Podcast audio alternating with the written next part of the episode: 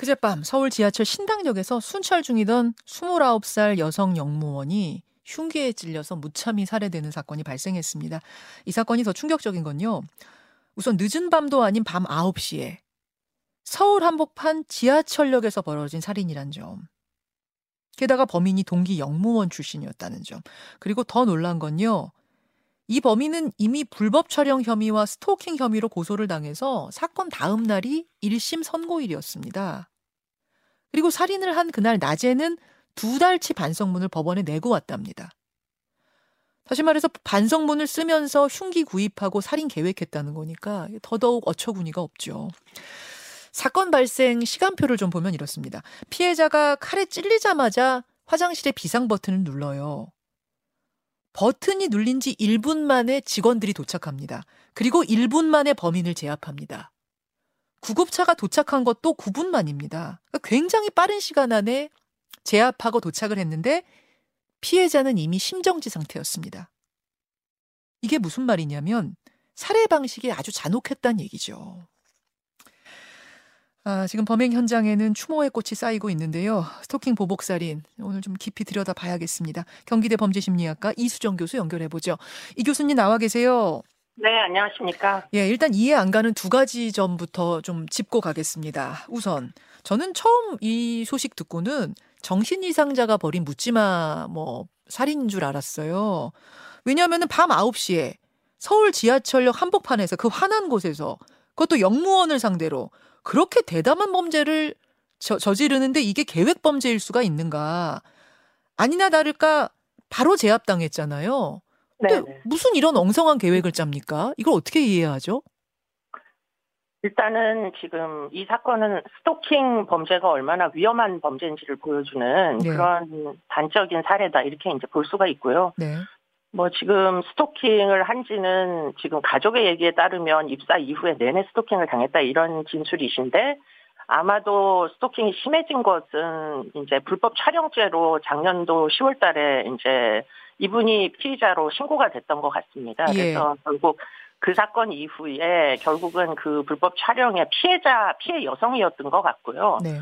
그 여성을 이제 괴롭히기 시작한 것 같고 집중적으로 그런 와중에 피해 여성이 이제 계속 미행을 하고 괴롭히기 때문에 스토킹으로 신고를 해서 2월 달에 이미 이게 사건화가 된 적이 있습니다. 그렇기 때문에 지금 2월 달에 뭔가 조치를 했었으면은 좋았을 텐데 하나 아쉬움이 있는 거고요. 그리고 나서는 또 계속 스토킹 처벌법의 가장 문제가 뭐냐면 이게 친고죄가 있다 보니까 사실은 합의를 종용을 해야 사실은 사건이 그 철회가 되지 않습니까? 그렇기 네. 때문에 계속 이제 스토커들이 피해자를 쫓아다니면서 계속 합의 종용을 하고 협박을 하고 이런다는 얘기는 애초에 입법할 때부터 얘기가 계속 됐었습니다. 그런데 그게 법률 개정이 안 되고 있다가 계속 이제 합의를 해달라는 점점 이제 심해지는 스토킹을 해서 결국은 6월 달에 다시 한번 문제가 됐고요. 6월 달에라도 구속영장을 청구하고 구속을 시켜버렸으면 아마 이 여성은 목숨을 잃지 않았겠죠. 자, 그 이야기 굉장히 중요한 지점인데 그 이야기 잠시 후에 조금 나누기로 하고요. 우선은 이제 사건 자체에 대해서 그날 벌어진 살인 사건 자체에 대해서 궁금증을 먼저 좀 답해 주시면 좋을 것 같아요. 네. 어떻게 그런 사람 많은 실제로 살인이 있었던 그 화장실 옆 칸에는 사람이 있었어요. 승객들이 시민들이 있는 이런 곳에서 어떻게 이런 대담한 범죄를 벌이는가? 전 그게 잘 이해가 안 가요. 그러니까 그만큼 제가 드리고자 하는 말씀은 스토커의 심리 상태라는 게 매우 위험하게 진행되기 때문에 이제 자기 생각에 갇히는 겁니다. 결국은 절박한 어떤 편집증적인 그런 그 생각으로부터. 그래서 결국에는 합리적 사고를 할 수 없는 지경에 이르게 되는데 지금 이런 이제 지경에 이르게 되면 피해자에 대한 협박 문자나 미행이 이만저만이 아니었을 거거든요. 네, 그러니까 그런 양상을 보면 지금 정말 거의 마지막 순간을 향해서 가고 있구나 하는 거를 예지할 수 있을 정도로 아마 굉장히 괴로움이 심했을 거고요. 스토킹이라는 게 본질적으로 그렇기 때문에 이제 한 3분의 1에서 결국 피해자가 목숨을 잃는 사건들이 꽤 많다. 이런 연구물들도 존재하기 때문에 사실은 스토커는 매우 위험하고 병적 상태에 있으니 분리가 틀림없이 이제 구속을 하는 게 필요하다, 이런 얘기가 되겠습니다. 말씀 듣고 보니까 어떤 심리인지 알겠네요. 나름대로는 계획적이다라고 계획하고 치밀하게 1시간 기다리고 샤워캡 쓰고 이랬지만 우리가 보기엔 너무 엉성한, 그 정도로 병적인 상태, 합리적 판단이 안 되는 상태라 그 말씀이신 거예요. 계획이라는 게 결국 피해자를 사망에 이르게 하는 것까지가 계획이지 그 이후에 본인의 미래에 대한 아무런 생각을 못하게 됩니다. 두 번째, 도무지 이해 안 가는 두 번째는 뭐냐면, 이 살인이 있던 어제는 범인에 대한 1심 선고가 내려지는 날이었어요. 검찰의 구형량은 9년이었습니다. 근데 1심 선고 전날이던 날 낮에는 법원에다가 2달치 반성문을 제출했대요. 그래놓고 밤에는 살인을 합니다. 낮에는 그 사과와 사죄와 반성의 글이 가득한 반성문을 내고 밤에는 살인을 하고, 이 심리는 뭡니까? 그러니까 결국에는 피고인의 이제 어떤 비정상적인 사고, 아마도 이제 인지적인 여러 가지 왜곡부터 시작해서 거의 정상적인 사고를 할 수 없는 지경까지 간 것 같고요. 그런데 그걸 따지기에 앞서가지고 지금 우리나라의 사법제도가 지금 이 재판의 절차가 피고인에게 얼마나 인권 보호적인지를 시사하는 여러 가지 포인트들을 다 담고 있습니다. 아, 피고인에게, 이 범죄자에게, 예. 피고인에게 모든 기회를 다 주는 거예요. 방어를 할 수 있는 최대한의 기회를, 구속도 시키지 않고, 지금 심지어는 경찰에서 스토킹, 상습 스토킹인데도 구속영장 청구도 안 하고, 지금 주소가 분명하고 그리고 이분이 전문직이었다라는 것 때문에 결국에는 모든 재판에서 유리할 수 있는 정황을 다 선출할 수 있도록 다 기회를 줍니다. 그 구속영장을 신청을 했는데 기각된 게 아닌가요? 그것은 10월 달에 이제 불법 촬영죄로 영장을 신청했는데 기각이 됐고요. 그 다음에 이제 금년도 들어서 스토킹 처벌법에 의해 가지고 사건화가 되면 지금 2번의 문제, 2번 이상 신고를 했던 것 같은데 2번에 이제 아마도 입건 비슷한 걸 했던 것 같은데, 그렇게 되면 수사기관에서 영장 청구를 할 수가 있거든요. 한 번 더 했어야 된다, 영장을 조금 더 적극적으로 했었어야 된다, 그 말씀이시군요. 그렇죠. 그러면 이제 법원에서 이 사람에 대하여 영장이 2번이나 청구됐네 하면 두 번째에는 사실 구속을 시킬 수도 있는 거 아닙니까? 그런데 영장 청구가 안 돼 있다고 지금 알려지고 있거든요. 두 번째는 없어요. 네, 그러다 보니까 이게 이제 피의자의 인권보호를 위해서는 최대한 배려했구나. 경찰도 법원도 불구속 상태에서 정당한 재판을 받을 권리를 행사하게 했구나. 반성문까지 마지막까지 받아주면서. 그런데 문제는 피해자는 그럼 어떻게 하냐는 거예요. 피해자에 대한 보호는 어디에서도 제대로 된 적이 없습니다. 기껏 경찰에서 한 달 동안 신변보호 해주고는 결국에는 이게 친고죄이기 때문에 피해자의 고소사건이라는 이유 때문에 제대로 수사조차 하지 않은 사건으로 보이거든요. 스토킹에 대하여서는. 그렇기 때문에 결국에는 피해자의 안전을 담보할 수 있는 피해자 중심의 사법제도는 전혀 아니구나, 이런 걸 다시 한번 느끼게 만드는 거죠. 자, 사건을 약간 시작부터 좀 거슬러 올라가 보자면 이렇습니다. 살인이 벌어진 건 어제지만 그 전부터 많은 일들이 쌓여왔어요. 맨 처음 이 두 사람이 알게 된 건 2018년. 두 사람이 같이 서울교통공사에 입사하면서부터입니다. 그러니까 동기가 된 거죠. 지금 가해자 측에서는 처음에 사귀다가 헤어진 거다, 이렇게 주장을 하고, 피해자 측은 사귄 적이 없다, 이렇게 말이 엇갈려요. 지금 상황에서 그게 중요한 부분은 아닌 것 같고, 아무튼 2021년에 몰카 불법 촬영물을 가지고 협박을 했고, 이 여성이 첫 번째 신고를 합니다.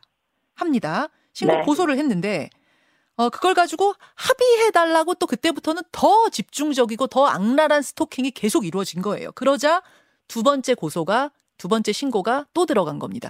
이때 신변보호 조치를 한 달간 받긴 받았네요, 교수님. 네, 한 달간 신변보호 조치를 받았는데 이제는 피해자가 이 신변보호 조치도 정말 좀 말이 안 되는 게, 사실 누구를 감시해야 됩니까? 잘못한 일을 한 사람을 감시해야 되나요? 아니면 피해자를 감시해야 되나요?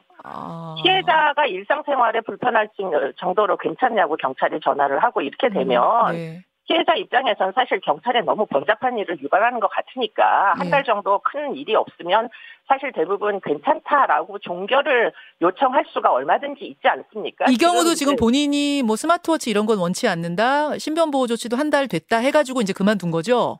그렇습니다. 그렇기 때문에 감시의 대상이 일단 잘못된 거예요. 처음부터. 스토커를 감시를 해야 되는데 스토킹 피해자를 감시하는 제도를 운영하다 보니까 스토커는 벌건 뭐 대낮에 막 돌아다니면서 감시를 하는데 피해자를 그거를 제재할 수가 없는 거죠. 자, 여기서요. 잠깐 그 가족의 이야기를 좀 들어볼 텐데요. 어제 저희 CBS 기자가 유가족을 만났습니다.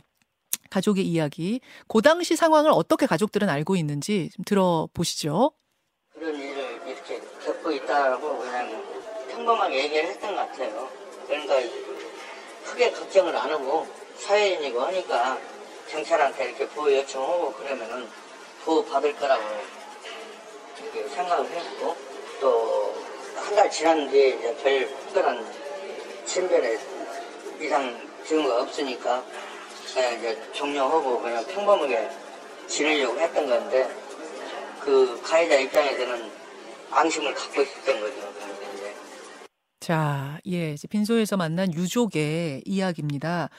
내가 이제 사회인이고 하니까 뭐 괜찮겠지 이제 이런 좀 믿음이 있었다는 것이고 그다음에 한동안은 또 스토킹이 약간 잠잠했다고 그래요. 근데 아마 지금 와서는 생각해 보면 계획적으로 그랬던 게 아닌가 싶은데.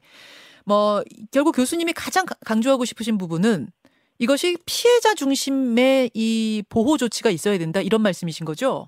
네, 그렇습니다. 그리고는 그 스토킹 범죄는 생명 손실을 가져올 수 있는 굉장히 위험한 범죄인데 네.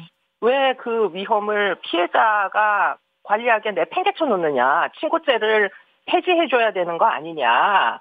그런 이제 어떤 문제의식을 가질 수가 있겠습니다. 우리나라가 성폭력 사건도 처음에 친고죄가 있던 나라였잖아요. 친고죄가 있다 보니까 피해자가 고소를 해야만 이게 네. 범죄가 되고 그 시절에는 성폭력 피해를 당해도 국가에서 전혀 도움을 받을 수가 없었습니다. 예. 그런데 친고죄가 폐지되고 나서야 이제 경찰도 강제력을 동원을 해서 뭐 휴대폰도 압수수색을 하고 뭐 이렇게 이제 될 수가 있는 거기 때문에 네네.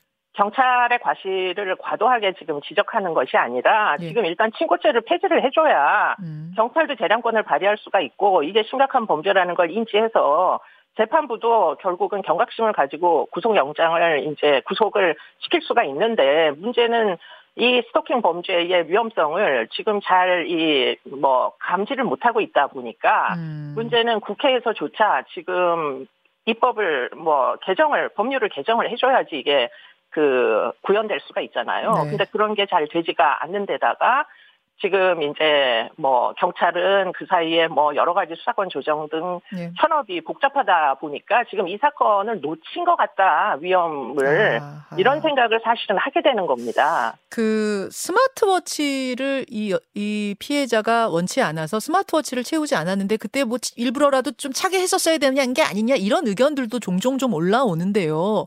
사실 이 사건은 들여다보면 스마트워치를 차고 있어서 눌렀다고 하더라도 막을 수 있는 사건은 아니었던 것 같아요. 그렇죠. 가해자를 네. 관리를 해야지 왜 피해자를 감시를 하는 정책을 계속 펴야 되는 건지 일단 기본적으로 이해가 안 되고요. 예. 지금 한 가지 사례가 코로나는 애초에 앱을 깔아가지고 지리적 추적을 다 하지 않았습니까? 네. 코로나 감염자가 집 맞아요. 바깥으로 나가면 지자체에서 전화가 오고 했었잖아요. 위치 추적 같은 거 하죠. 예. 네.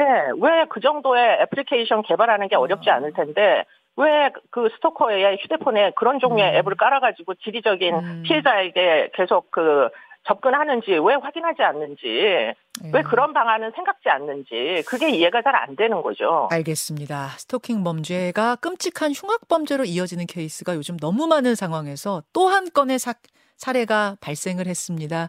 지금 보호 조치가 점점 강화된다고는 하는데 허점이 계속 나오고 있는 상황이라면 더 강력하게 보완해야 하는 것이 아닌가 문제를 던지면서 오늘 여기서 인터뷰 마무리 짓겠습니다. 이 교수님 고맙습니다. 네, 고맙습니다. 이수정 교수였습니다. 김현정의 뉴스쇼는 시청자 여러분의 참여를 기다립니다. 구독과 좋아요, 댓글 잊지 않으셨죠? 알림 설정을 해두시면 평일 아침 7시 20분 실시간 라이브도 참여하실 수 있습니다.